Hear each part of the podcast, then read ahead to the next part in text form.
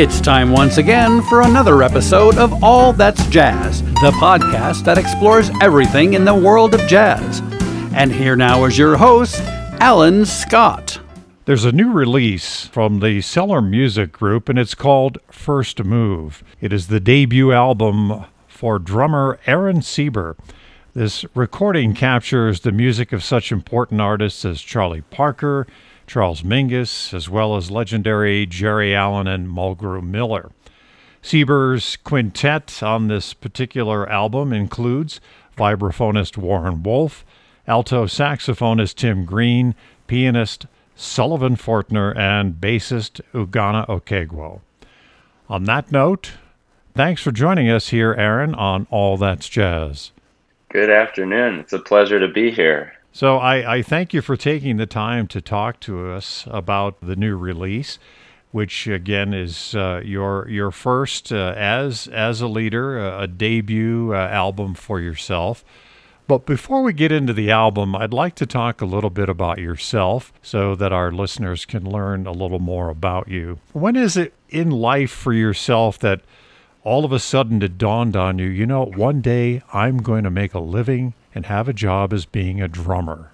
Uh, that's good. Yeah, well, I I guess I hope for that every day. But uh, when I was in high school, I decided that music was my favorite thing that I loved to do. And I knew that I had to pursue it as a career. I didn't know what it meant at that time. I had no idea what anything meant in terms of being an adult, but I knew that it was the thing that I loved and and so I just kept with it and it's been working out, knock on wood. So you're originally from uh, the, what the Washington D.C. area. Yes. And where did the drums come into your life? Were you influenced by a family member, or are your parents musicians, or were they? Uh, I have a musical family. No one, no one was a professional musician in my direct family, but uh, everybody played different instruments. My brother was into jazz before me, and he kind of was always trying to get me to to join him and play music with him. And when I was younger, my cousin was moving, and they had to get rid of their drum set, so they offered it to us. And from there, I got more and more serious. I, I had played piano when I was even younger and clarinet, but drums really something about it. I just was taken by them and really, really enjoyed them the most. And so here we are. You know, it, it's always fun to explore this type of thing with a musician because it's interesting to where that moment in life comes to where you think, "Wow, this is this is it. This is me. This is what I do mm-hmm. inside and out." Who was probably the the most influential drummer that sort of spurred you on? Wow. Well, there there were so many great drummers in the school system that I that I went to uh, and different. You know, there were all these older drummers that I, I honestly I feel like I learned from from so many. There there was this drummer named Sam Rame who was in the classes above me. There were some great drummers that I used to hear, Chuck Redd and, and Lenny Robinson, who were two great drummers in Washington D.C. and I used to hear them play at the Kennedy Center every year. But I'd have to say there were so many different people that I would hear them and just get more and more infected by the you know by the drug of of jazz. You know, every every person I heard, I was like, oh, I like that, and then I heard someone else, and you know, some people would be like, oh no, you got to do it like this. So there's kind of a combination of influences. You know, the first recordings I heard were Max Roach, and mm. when I heard Max Roach, it was over.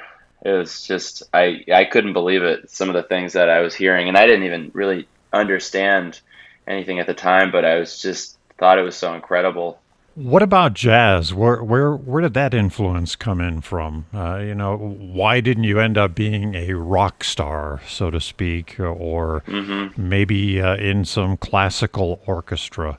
Yeah, well, when I was younger, I played all sorts of styles. I was in rock bands and funk bands, and and I played classical percussion as well. But for some reason, when I, when I played in jazz band or I'd play music with friends, we would always be more into improvising and, and jamming rather than playing specific parts.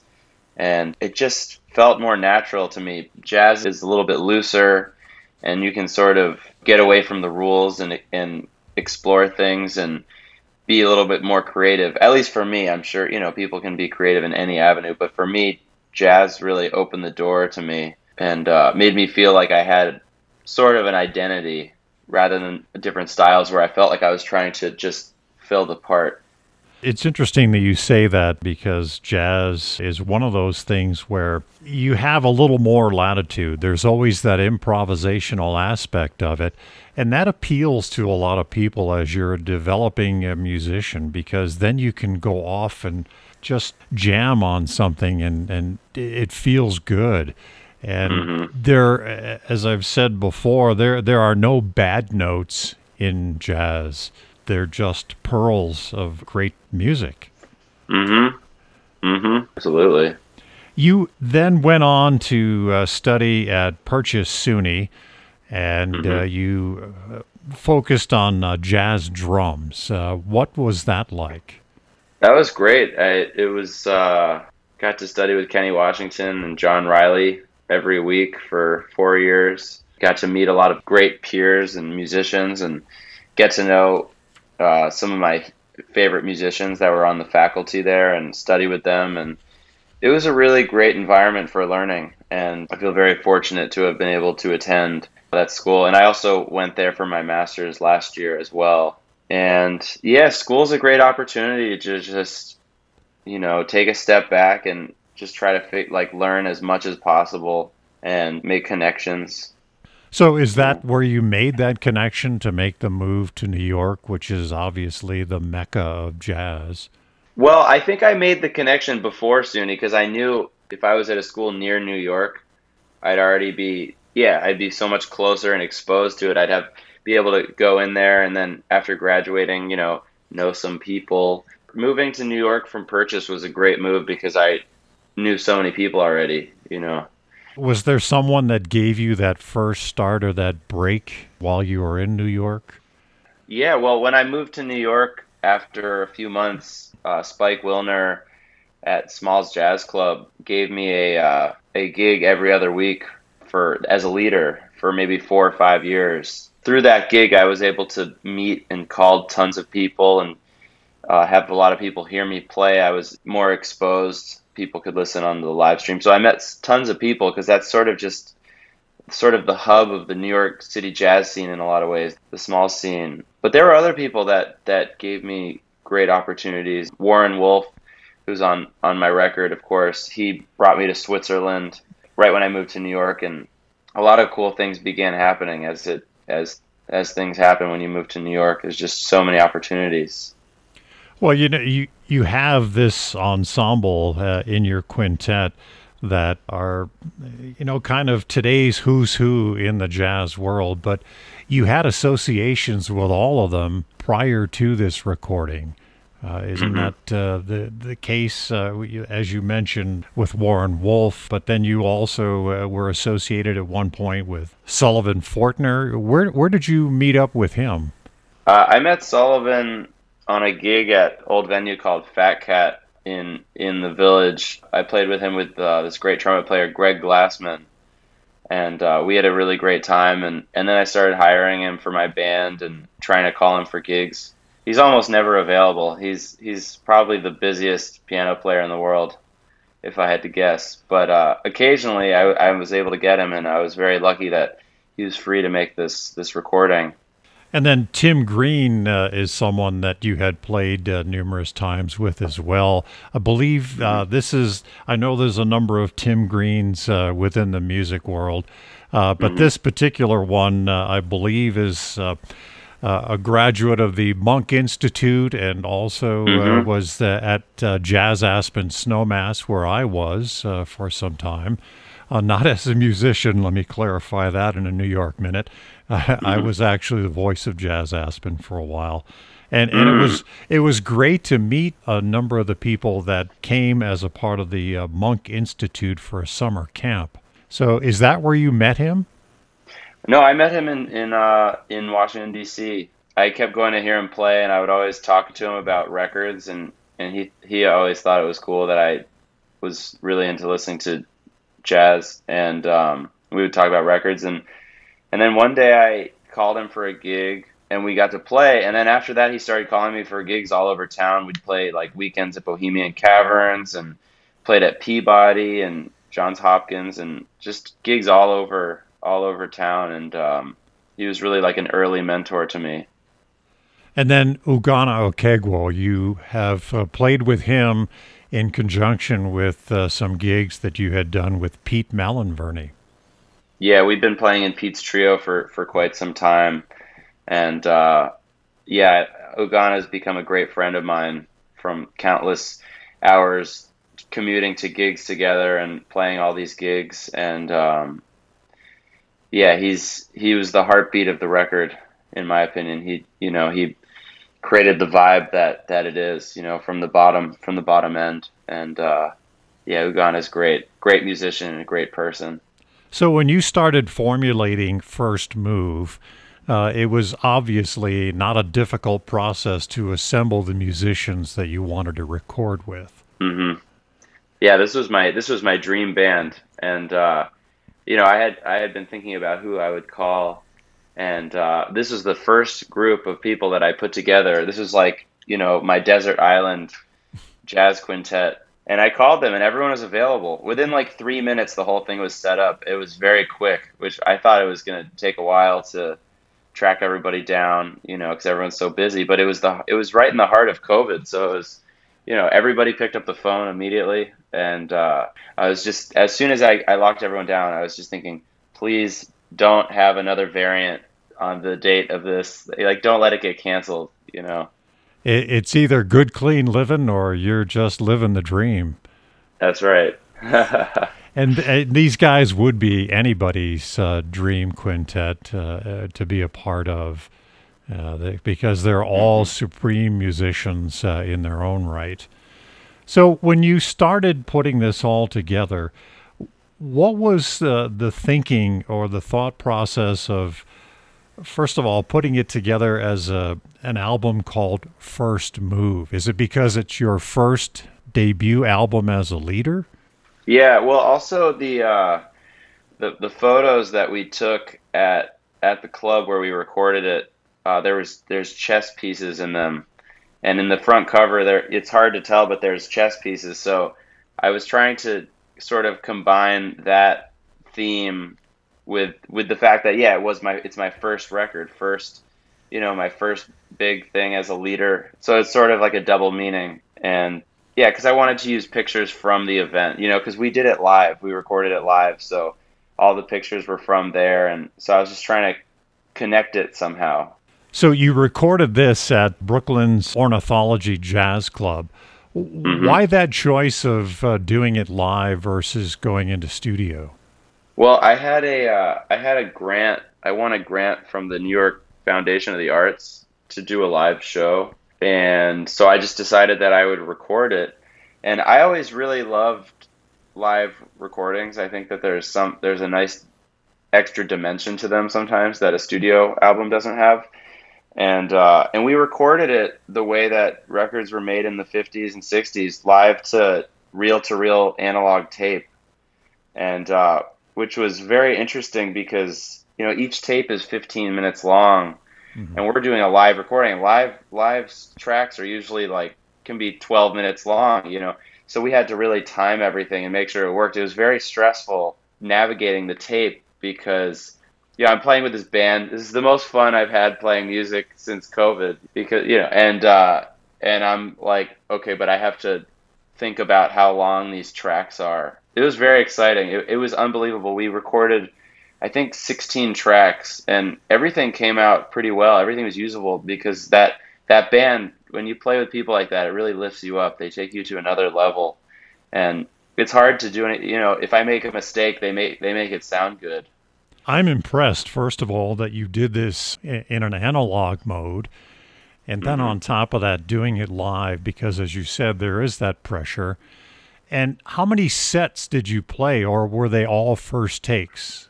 Everything was one and done. Yeah, we like, and that was that was another interesting thing. It's like, you know, a lot of these songs I've been playing for a long time, and they're important to me, and I wanted to document them.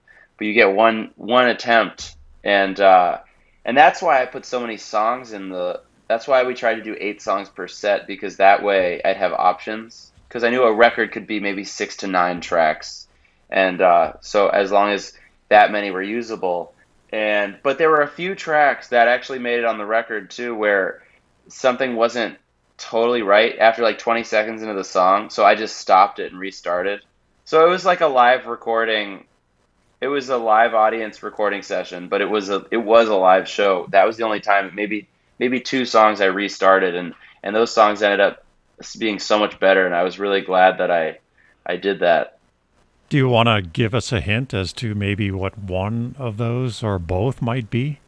Sure. Yeah, the first track, Brandon, when we started it, it didn't it didn't come it wasn't totally right. It didn't feel that good.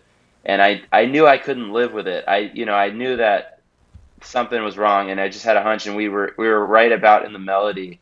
And so we so I stopped it, restarted, and then it was so much better.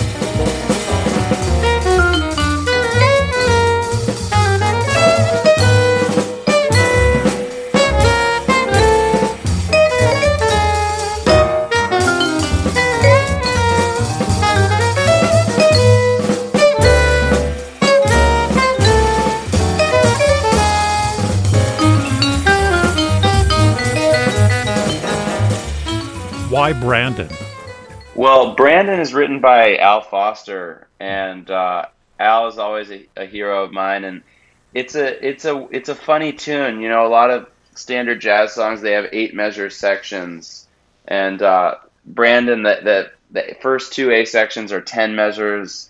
Then you have an eight measure bridge with a with a four measure vamp, and then you have a nine measure final section with a vamp after that. It's just this whole windy puzzle of a tune, but it sounds beautiful and it's a very soulful song. And I just always loved it. And it's just, I just think it's cool to play a tune by like one of my heroes. And, uh, and I was so happy that, that it was, that was better. And then also my original first move when we did the, uh, the musicians nailed everything because there were so many notes for everything. Uh, you know, I, I wrote out everything because when you're recording, you know, if someone forgets to come in with the melody or anything, then you have to restart the take. And we just didn't have time for that. Also, tape is very expensive. The analog tape is very, very expensive. So you don't want to like waste too much of it. But so they were amazing. They, they hardly, there were almost no mistakes at all. But so on first move, one of the musicians forgot that I switched the solo order. So the first soloist didn't come in right away and they still came in and sounded great but i wanted it to just be like right off the right off the wall just like because the song i wrote it's sort of i sort of built it so you there's a nice way to get into the solo. And so we restarted and it was perfect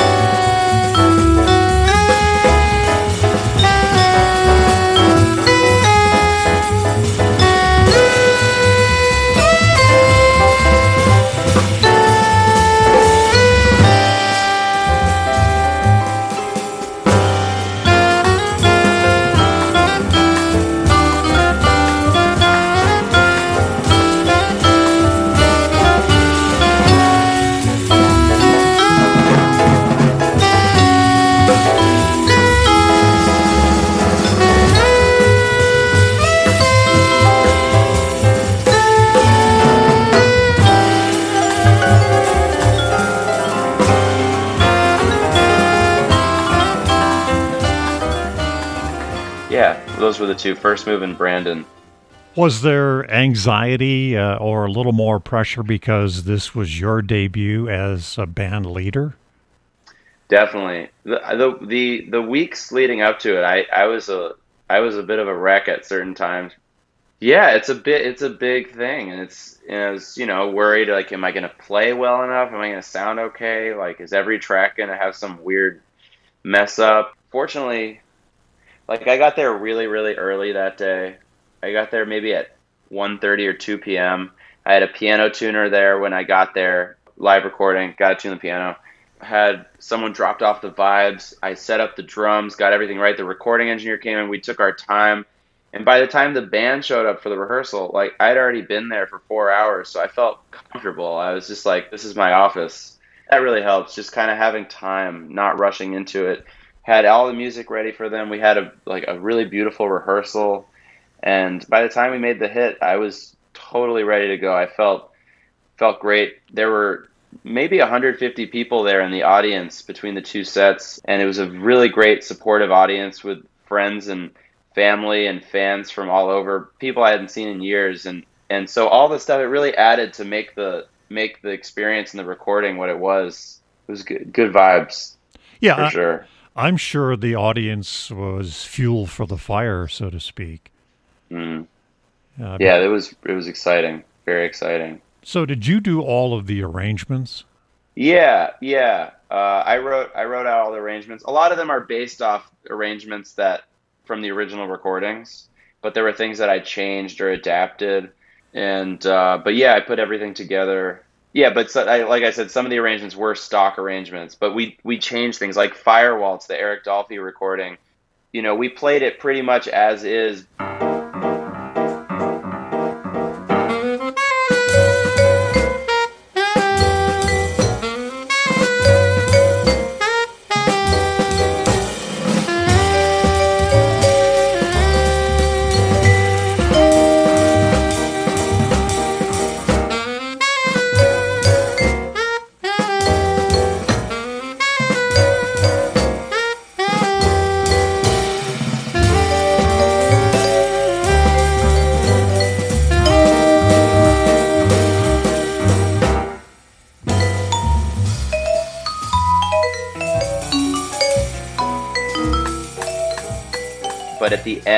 Created this vamp for the for Tim Green to solo over at the very end, and he uh, and it was a really beautiful moment. So another track that you did uh, was described as being a quiet intensity, and that's Geri Allen's uh, "Unconditional Love."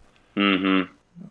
Yes. Tell us about that track. So when I, I certain songs you hear and they just kind of hit you in the gut, you know, and uh, her she's an incredible composer, and I only heard her play once live, but it, it I feel like it changed my life in a way. It was just so refreshing, and and that's how I feel about that song, "Unconditional Love." It's just so it's beautiful and it's it's hopeful and it's it's positive and and you know the melody's really nice and it has these beautiful changes and and um, I thought it would be really fun to try to play it on the on the album. It's the only like straight eighth song of the album, you know, that's not just swing.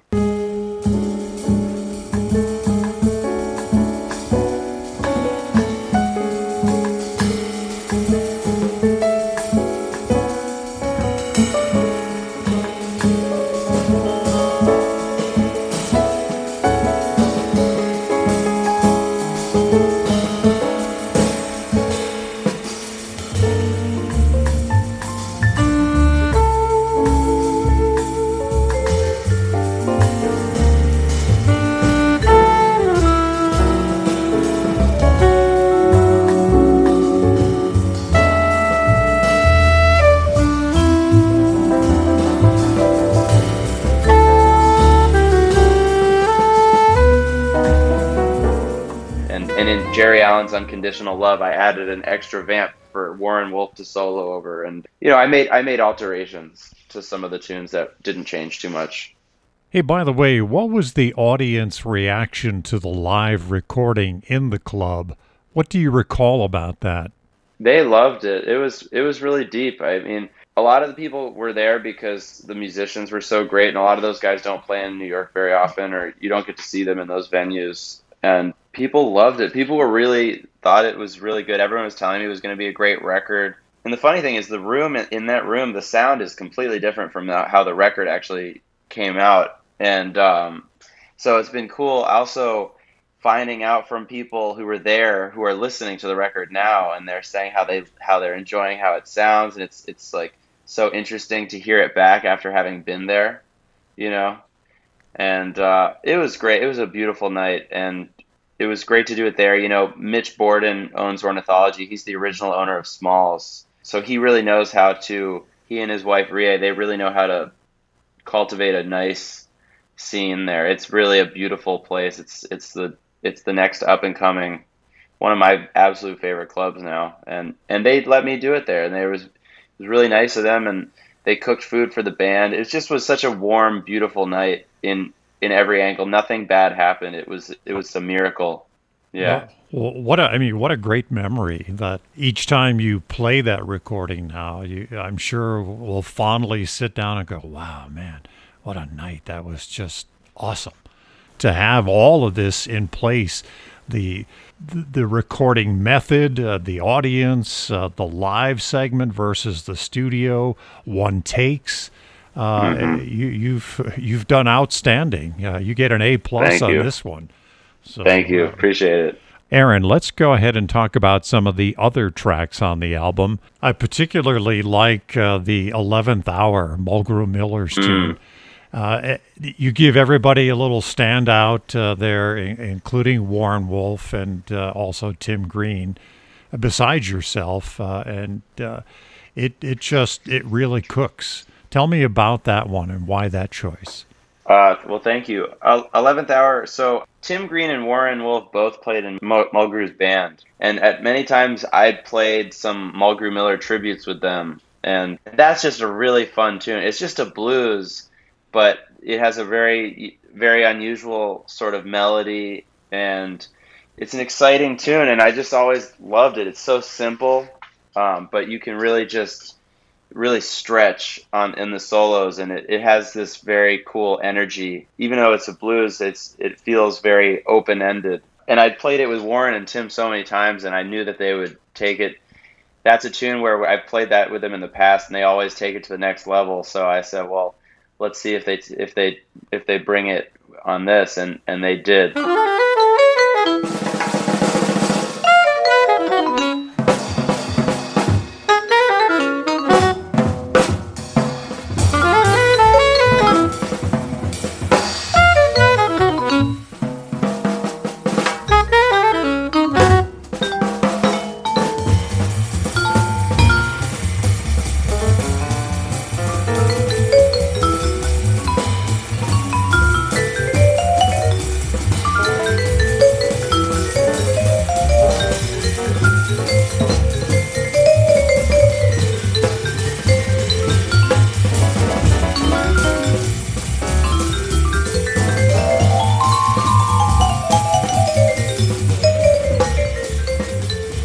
brought it on that track. That, I like that track too.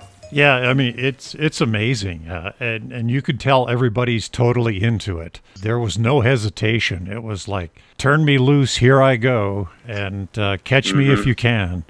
Exactly. Yeah, and Sullivan actually his solo is almost all just his left hand, and and the whole audience was freaking out because he was just he eventually brings his right hand in after like two minutes of soloing, but it's just his left hand and you see there's I have video footage of the thing and people's jaws are on the ground watching him. It's pretty pretty interesting. So many of the tracks, uh, it, it it's kind of like a great picnic basket of all mm. kinds of wonderful things inside of it. Uh, and some surprises, and and some uh, you, you had an expectation and could hardly wait for. But one of the surprises for me was that the way you did the Sound of Love, Duke Ellington's uh, Sound of Love. That was really beautiful music. Thank you very much. Yeah, that that one was fun. I that's such a beautiful song. The melody is just so so gorgeous and lush and uh, when we when we rehearsed it, I, I made sure to tell the band that I wanted I wanted it to feel like waves uh, the way that they play the melody, like especially towards the towards the as the melody continues. I wanted them to build the there's like built-in crescendos in the melody and decrescendos, and we we really brought it out, and it's I really enjoy doing that, you know, because a ballad from the drums, it's sometimes hard to really put your put something in there, but you know, for on on a on a drummer's record, I I wanted to try to make something happen with it.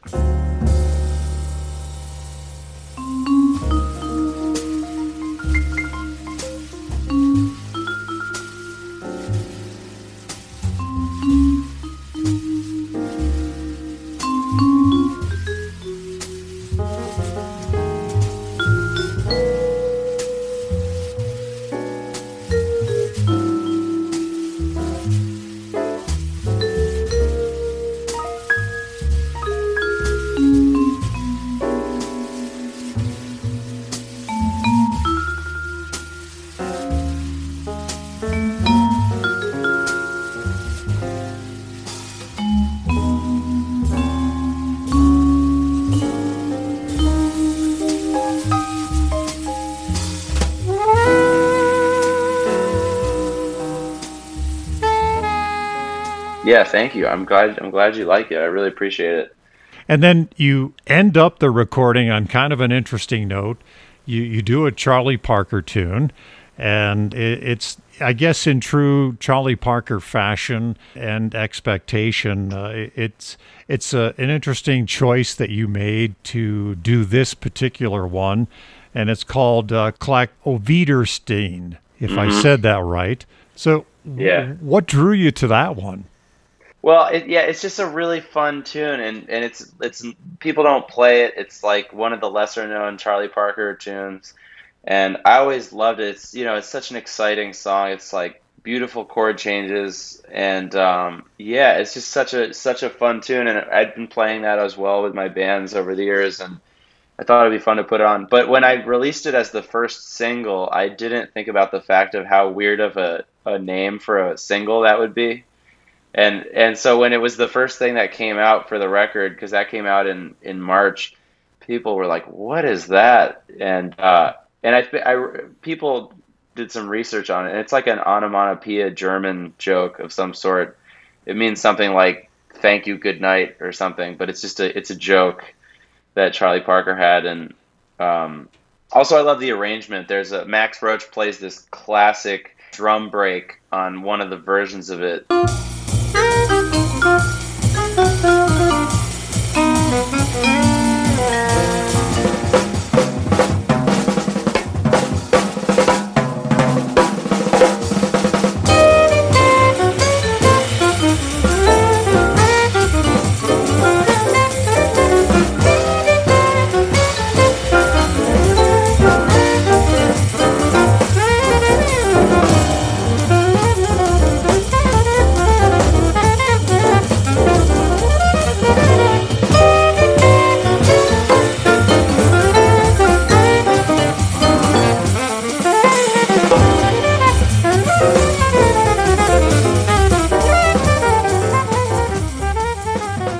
Yeah, it's a, yeah, it's a nice little drum feature in a way.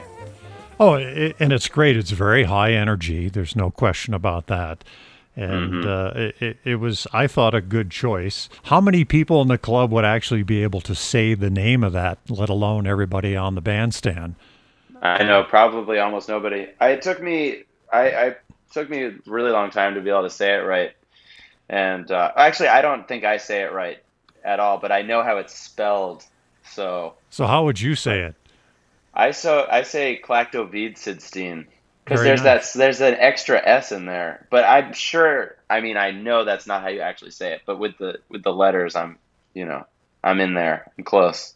So, it's not one when you're up on the bandstand that you don't want to introduce the audience to after you've had a, a, a cocktail. Probably not. Yeah. Klactoveedsedstene. Yeah. I just like slur it together. Yeah, but see, but then uh, the audience will probably be right along in step with you and say, "Yeah, I know that song." Uh, Clock Over Steering." exactly. Yeah, it's a funny name. So, do you think if you got into the club again and uh, were asked to recreate this, uh, uh, would do you think you might be able to do it again, or is it like most things where if you do a set at seven thirty and then another one at nine thirty, they're going to sound different? Yeah, well, it's a good question. It's not going to last with us forever. It was just it was just a gig, and it was cool. And I feel like we were able to, you know, take some of those songs to a new place, sort of take it to the next level.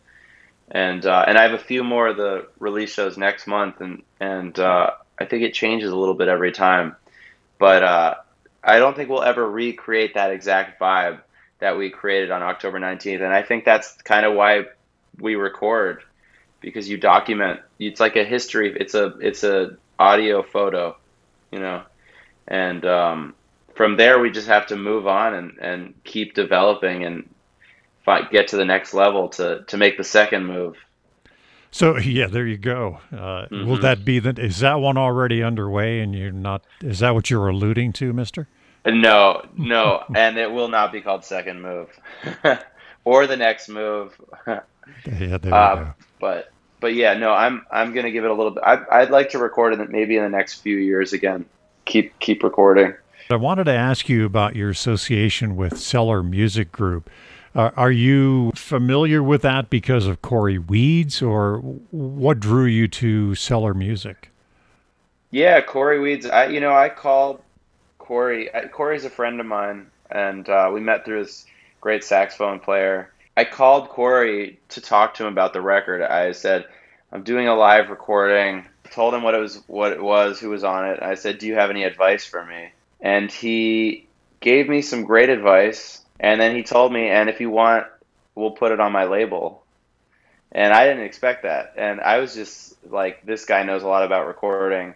And uh, I said, great, that sounds great. And we talked about it, and he showed me what that meant and what they would do. And it was great because I had no idea what I was doing, and they just take care of everything. And they did a really good job, and they did a great job, I think, with the album artwork and putting it out, getting it out on playlists. You know, they work with La Reserve, who who does the digital distribution, and it's just it's just a whole thing. They have the radio promotion, mm-hmm. and they have a publicist. It's really cool to watch this happen. It's cool to have people call me and say, "Hey, I'm in Arizona, and I just heard a song played on FM radio in Arizona, and that's because of Cellar Live." And that's that's very cool they do a great job, and Corey is uh, he's he's top rate. He's he's uh, in a class by himself. And mm-hmm. uh, hey, you know, he'd be a great fill-in for Tim Green if you wanted to do some of this album. Absolutely, yeah, he's a fantastic player. I love his playing, and we've gotten to play a few times together, and yeah, I look forward to more. And uh, speaking of a great fill in, you have that opportunity. If you need a great pianist, you could do Pete Malinverni to uh, jump up on the stand with you. Exactly. Yeah, I, I hope to I hope to have him. He's played my music before too, and Pete's Pete's just fantastic. He's one of my favorite musicians and people, and playing with him is is a, is always incredible to me. Well, you have an upcoming gig with him in July at Mezzrow's. That's right. Yeah, we play a lot. We and we're we're playing. We played a few times this week, and Pete's Pete's one of the probably the person I work with the most in his in his group, and I feel very fortunate to to have a lot of stuff happening with him. Well, Aaron, you've done a great job in putting out this first uh, move for yourself. No pun intended on that word. uh, but it, it's truly uh, an outstanding recording and I'm sure you're quite proud of it. Thank you, thank you. Yeah, I'm. I'm really. I think it came out well, and I, I'm. I'm very proud of it, and I'm also very uh, aware of the things that I want to do to to improve for the future, to keep making better and better music. And uh, this, yeah, this was an incredible experience for me. Lastly, how could our listeners learn more about you? Well, I suppose they can go to my website, I'm probably most active on social media on Instagram. Uh, my Instagram handle is just Aaron Seeber, and I post all my gigs and shows. And I'd say that that, and then maybe Facebook. Those are those are the two best ways to stay connected with me and see what's see what I have coming up. And of course, uh, your last name Sieber is S E E B E R. Exactly just mm-hmm. just yeah, to make sure you when you're doing that internet uh, search, go, oh, I can't find this guy. I know some people think it's the letter C and then B E R. So. yeah, there you go. I like that. Hey, listen, Aaron, I, I can't tell you what a treat it's been uh, talking with you today and learning more about your first release called First Move. And much success to you in the future and all that you do. Thank you so much, Alan. I really appreciate you having me on, and I look forward to hearing the uh, the rest when it comes out. Thanks for listening to this episode of All That's Jazz with drummer, band leader, and educator Aaron Seeber. We'd like to thank Ben Sidran for the use of Mr. P's Shuffle as our theme song. And visit us again next time for another interesting conversation on All That's Jazz. If you like today's episode, please leave us a five star rating on the streaming service you use. All That's Jazz is available on every major streaming app, including Podbean, Apple Podcast, and Spotify, as well as Facebook and online at allthat'sjazz.net.